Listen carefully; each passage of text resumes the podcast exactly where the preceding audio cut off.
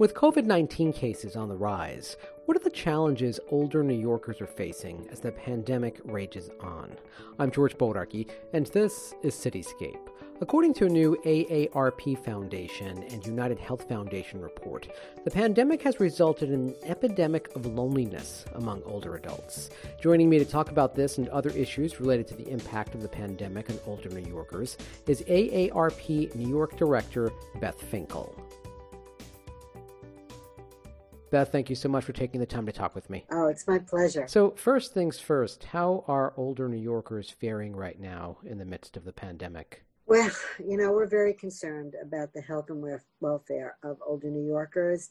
AARP members are 50 plus, and so it's about older, more fragile, but it's also about, you know, people that are, you know, your, you know, friends, neighbors, and, you know, everyday everyday people who are experiencing this in so many different ways. And so uh, there are a lot of issues around isolation, um, particularly for uh, older New Yorkers. Um, we know that isolation is extremely dangerous for people. You know, we think about it, oh, you're lonely, you think about the mental health pieces. But um, actually, what's really surprising is that, being isolated is equal to smoking 15 cigarettes a day. Hmm. And people don't realize that. And there are the health implications. If you were a 15 cigarette a day smoker, it would impact all sorts of parts of your your health. And uh, so it's not something that we as a society can allow to happen. And I would imagine that older people who had access to senior centers to socialize have lost that connection because those senior centers are closed due to COVID 19, right? That's exactly right, because obviously congregate settings right now are particularly dangerous for people. And, you know, the, the mayor recognizes that, the Department for the Aging certainly recognizes that. Um, and you know they're doing what they can to try to supplement what's going on and people can't get out. But in reality it's it's not the same thing. Now you go into a senior center and you're mrs s and all of a sudden they notice oh it's raining out today and mrs s didn't put a raincoat on are there other things happening to Mrs. S that we need to be aware of? And, you know, the senior centers have great uh, information and referral services. And for the most part, they know their clientele. Uh, and then, then people in there have their social circles. So they have other people who are looking out for them. When you don't have that, when you're in your home, you don't have a next door neighbor who's knocking at your door every day, you know, or the mailman who actually sees your face when you pick up the mail or notices that you're not picking up the mail out of your mailbox. You know, these are all indicators. And unfortunately, in COVID times, it's just, it's a whole other ballgame for people. I would imagine that Wi Fi could also be an issue. Many seniors are on fixed incomes, and Wi Fi costs money. I would think that there are many seniors in the state that do not have access to Wi Fi. Boy, you hit that right on the head. And we actually have a report coming out tomorrow, particularly about African Americans and Hispanics, about the high cost of the internet and how that is making them less likely to participate because it is so costly. And then there's issues just around coverage. There's a lot of assumptions made about coverage, but in fact, um, the way that the coverage is mapped is by census block and it doesn't go deep enough sometimes to really tell within those census blocks if there is the coverage that the companies are telling us that they have or not. And then we also have to talk about the digital divide, which I know you are well aware of. Uh, so, for the most part, um, older adults are actually the quickest adopting generation to all sorts of things technological, which is great, but there's still a lag behind them.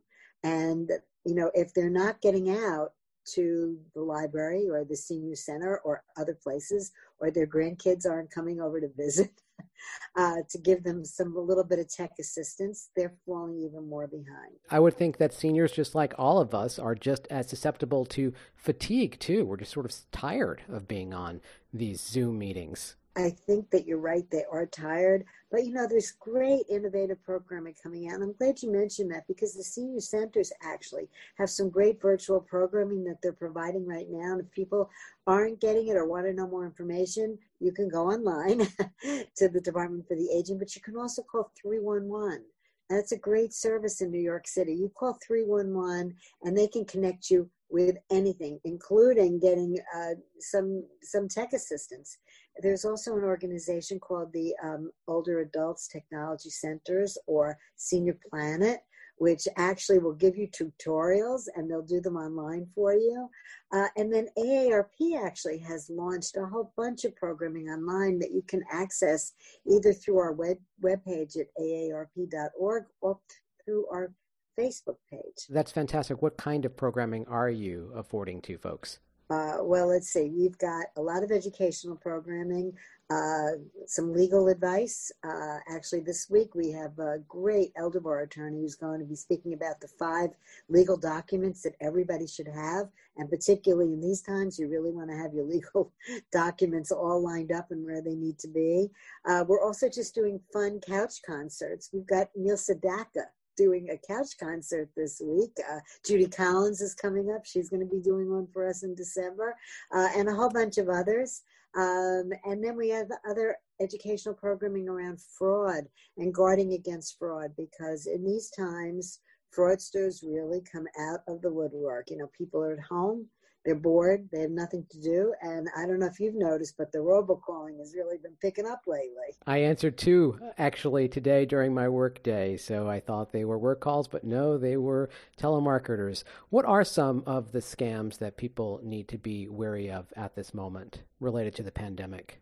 Well, again, you know, it's a lot of the typical ones that people are saying, oh, your grandson is. Uh, he's he's he's in jail and he needs money right away to, to get him out. Uh, so those are still coming across. There's a lot around credit card fraud.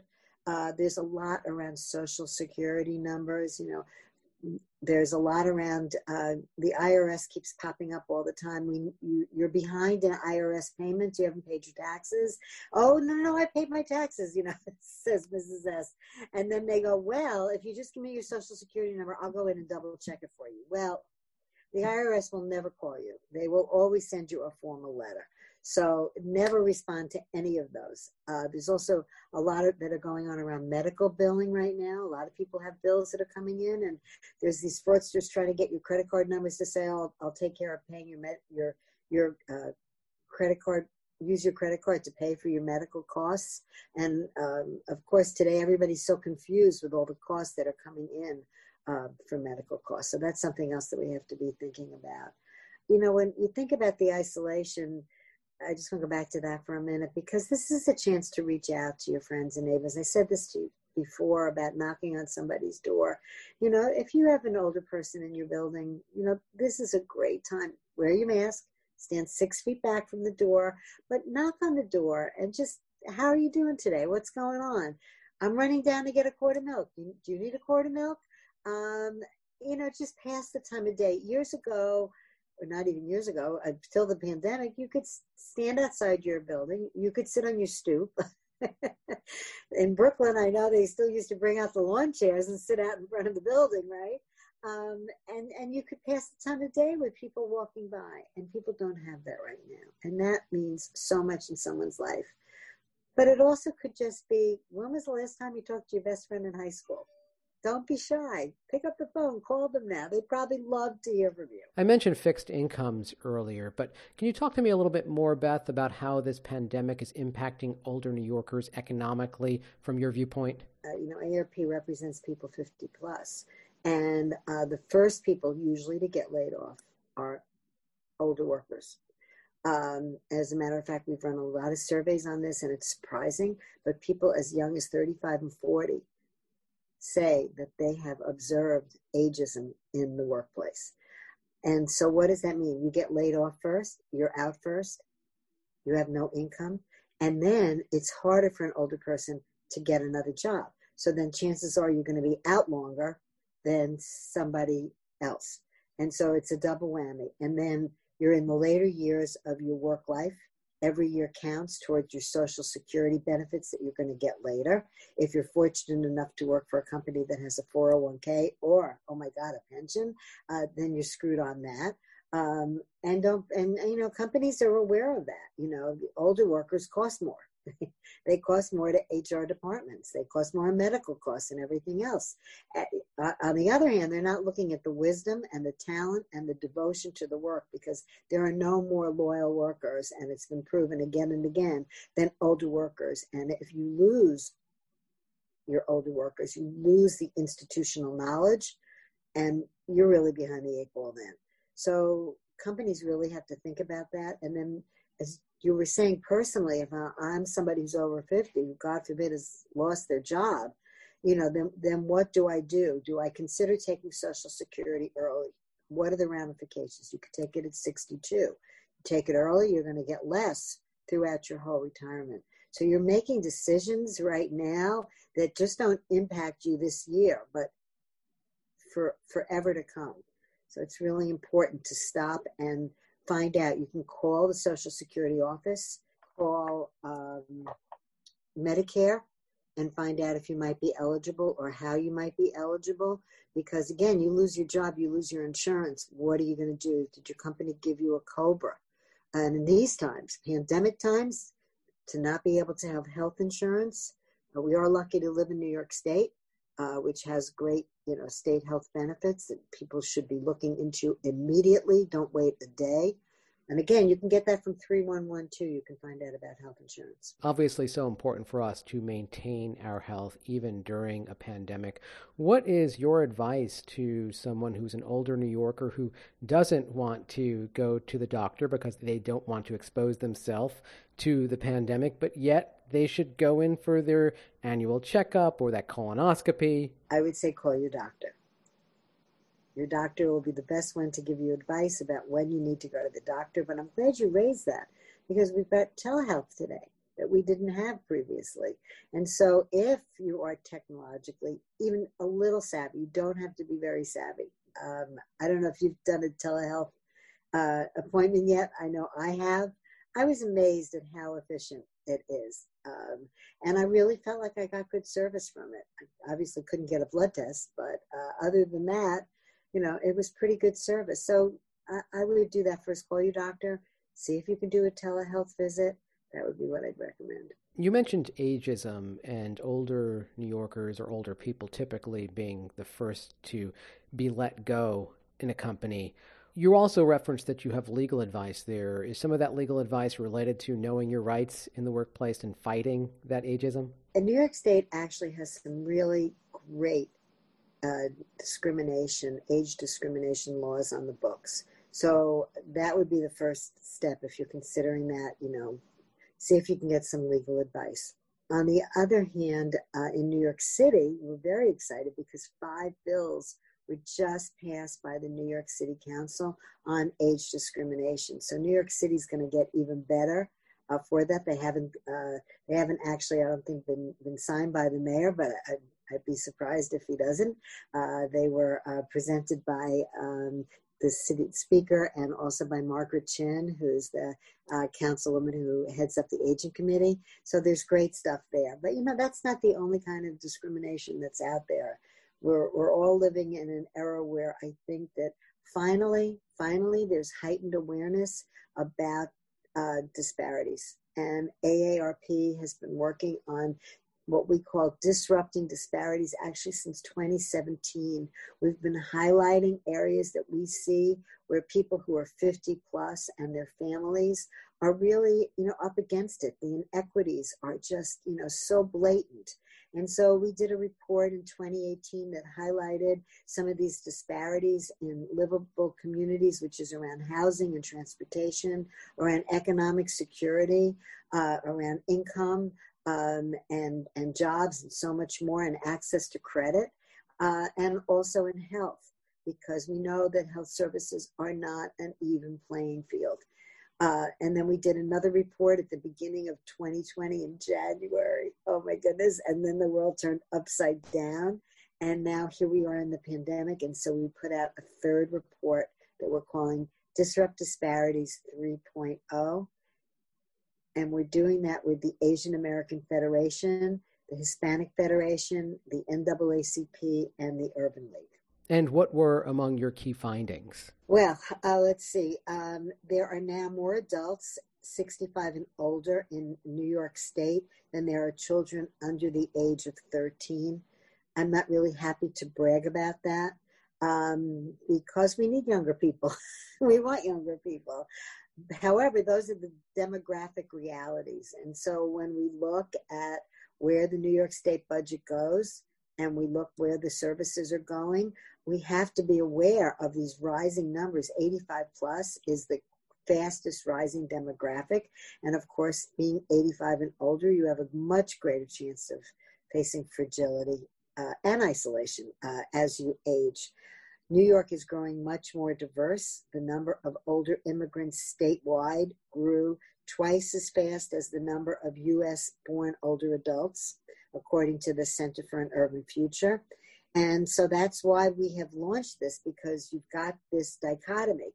Also, New York State has the distinction. We love to be number one, but I don't think we want to be number one here.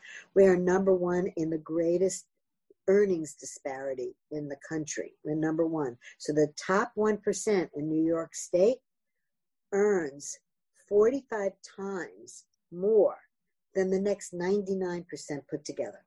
It, it, I, I always feel like I have to repeat that because it's so astounding. So the top 1% earns 45 times what the next 99 earn altogether.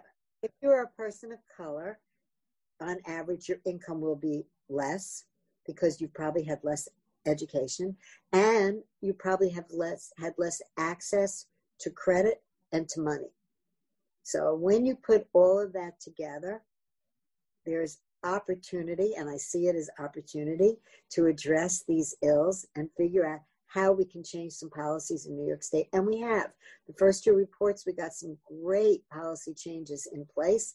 And now we've got a new set that we really need to do. And we've highlighted these in three areas in health, in housing, and in uh, food insecurity.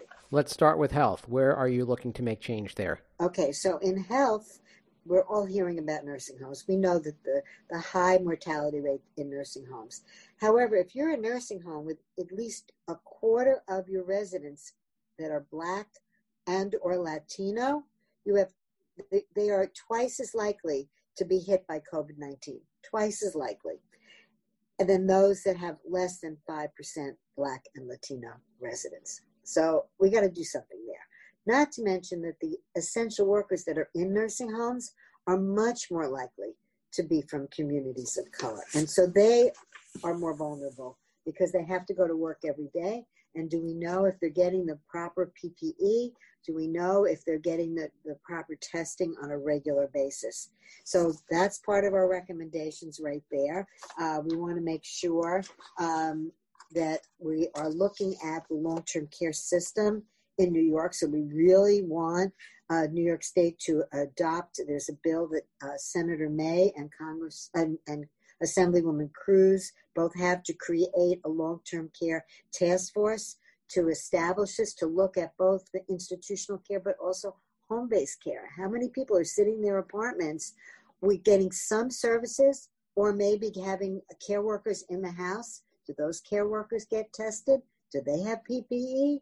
I don't know. If if I'm living in California and mom my mom is in Bedford Stuyvesant, do I know if she's getting that care and who's who's doing the oversight of that? We also would love to have an independent panel to review the state's handling of long-term care facilities since the beginning of the pandemic.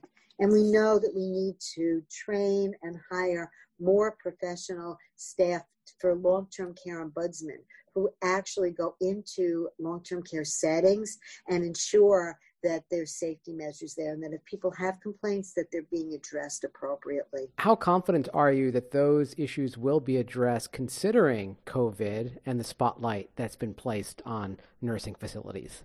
Well, I certainly know that the administration has their eye on it. I I know that they are focused on it and that they are making changes and I think we're seeing that. Um, I think just in the, we're seeing the plan for the um, when the vaccine is ready.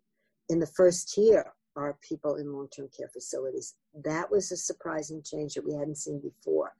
However, what about that next tier of people who are vulnerable, right? But they're still in their home. And where are they going to fit into getting those inoculations it, it, early on? So those are things that we all have to advocate for. What about housing? You mentioned housing. So uh, housing, we know that about 25% of Black and Latino families reported not being able to pay their rent um, versus 14% of white families. And that was back in May. Also, we found out that 50% of Black tenant households in New York State fell behind in their rent as of late May, early June of 2020. So we know we have a moratorium on rent right now. Uh, how long is that going to be extended for? Does it stop at the end of the pandemic? Because if it stops at the end of the pandemic, do you think that the next day people's lives turn on a dime and they go to work the next day and they can pay their rent? There's going to have to be some grace period uh, after that to help people ride through. And the other thing in housing, which would be amazing, in New York City, we have something um, called a right to counsel law, where people are guaranteed a lawyer in housing court if you have um, a lower income, and not necessarily a low, low income, but just a lower income. Uh, you know, landlords come in and they've got lawyers up the kazoo. Uh, but the everyday Joe who has to go into housing court, if you don't come into housing court with a lawyer and you're up against those lawyers, forget about it.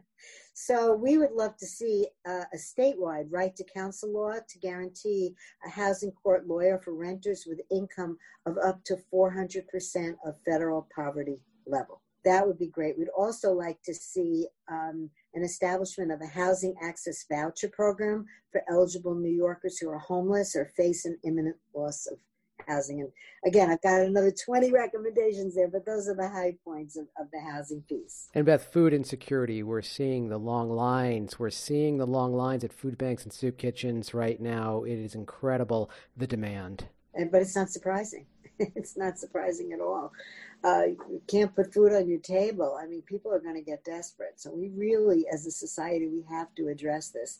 So right now, 39% of Black families and 37% of Hispanic families are struggling with food insecurity versus 25% of New York's population at large. So a quarter of New Yorkers are struggling, but if you're Black or Hispanic, well over a third uh, are struggling and we need to figure out what to do about that. And and having long food lines and soup kitchens, uh, you know, that's not going to do it. So um, what we would like to see is uh, that we'd like to be able to see that SNAP beneficiaries, which food stamps are now called SNAP, people might not know that, uh, that they would be able to buy their groceries online.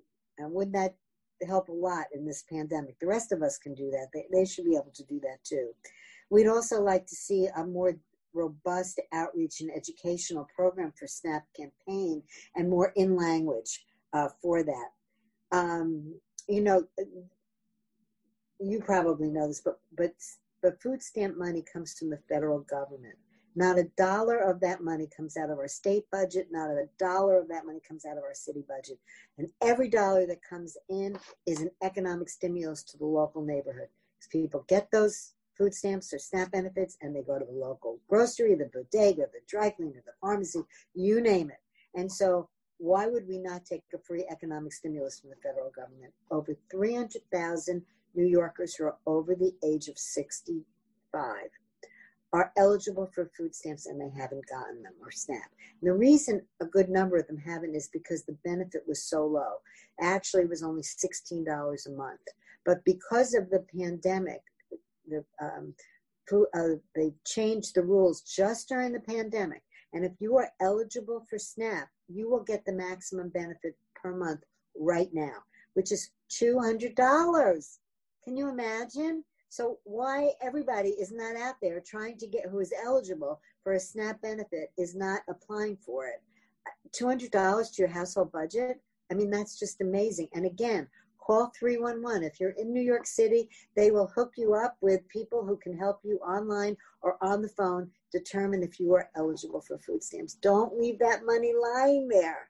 Grab it because you can help your family. Beth, is there a statistic that you uncovered in your reporting that surprised you most? Wow, had no idea. I think that income one that I mentioned earlier probably was the one because, you know, I've been working in aging services for over 25 years and I've been working in all of these areas, um, you know, advocating for housing and hunger and health and et cetera for such a long time. So I have been aware of it. I, the good news, bad news is now everybody else is aware.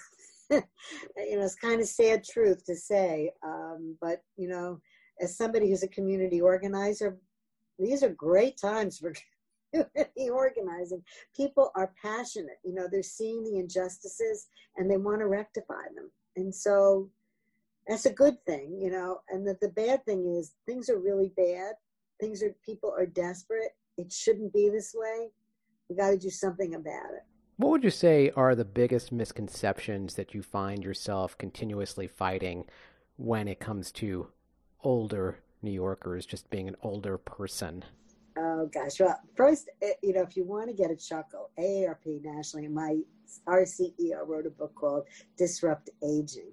And if you go on the AARP website, aarp.org, you can find all the stuff about disrupt aging, or you can probably just Google disrupt aging and she will come up, Jo Ann Jenkins. And in that, they did some fabulous little short videos uh, of younger people being asked questions about older people and preconceived notions. I don't want to ruin these videos for you, but they are just fabulous. And, you know, they really just highlight, uh, you know, unexpectedly, well, who do you think is old? I mean, just that thing that I was saying to you older about people that are 35 and 40 already observing age discrimination in the workplace, either for themselves or their colleagues. You know, there's always going to be a younger generation coming along, nipping at your heels, as there should be, as we want there to be. Uh, but we just want fairness in the workplace for everyone. Of course, not any given generation is the same. How has AARP evolved to meet the needs of today's older individual? You know, I'm really glad you asked that question, George, because never before in AARP's history, nor in the history of our society, have we had more than five, actually, one could argue six generations of older people. And someone who's 50 is not like someone who is 90, no matter, you know, uh, how active, uh, you know, someone is. Um, there are different needs. Uh, there are different wants there's different desires when you're in different life stages. And and some and and for the most part you really can't paint it by a number. Um, it's really a personal choice. There are people in their 70s and 80s who are working very hard every day just as hard as they worked when they were in their 20s and 30s and they relish it and they enjoy it. And there are other people who at the age of 62 maybe have a very physical job and say I can't do this anymore. And so it's it's a very it's a different mindset for for every for every decade, but it's a different mindset for every individual. And I think that's the conundrum of how do we, as a free and open and honest society, allow everyone to live to their greatest level that they want to live to? And that might be, uh, you know, I, I want to go back to college, I want to audit classes, or I want to get a degree, or you know what? I love old movies. I just want to sit at home and watch old movies. And that's okay too, because I like them also, actually. So, um, you know, never before have we been confronted with huge numbers of people spanning so many generations. And it's not just one group of older people anymore. And I think that's the biggest change that we all have to get adjusted to and respect individual needs and wants. All right, Beth, anything that we didn't talk about that you would want to add? Oh, just I hope everybody stays safe. Uh, keep an eye out for when the vaccine's coming because it's coming.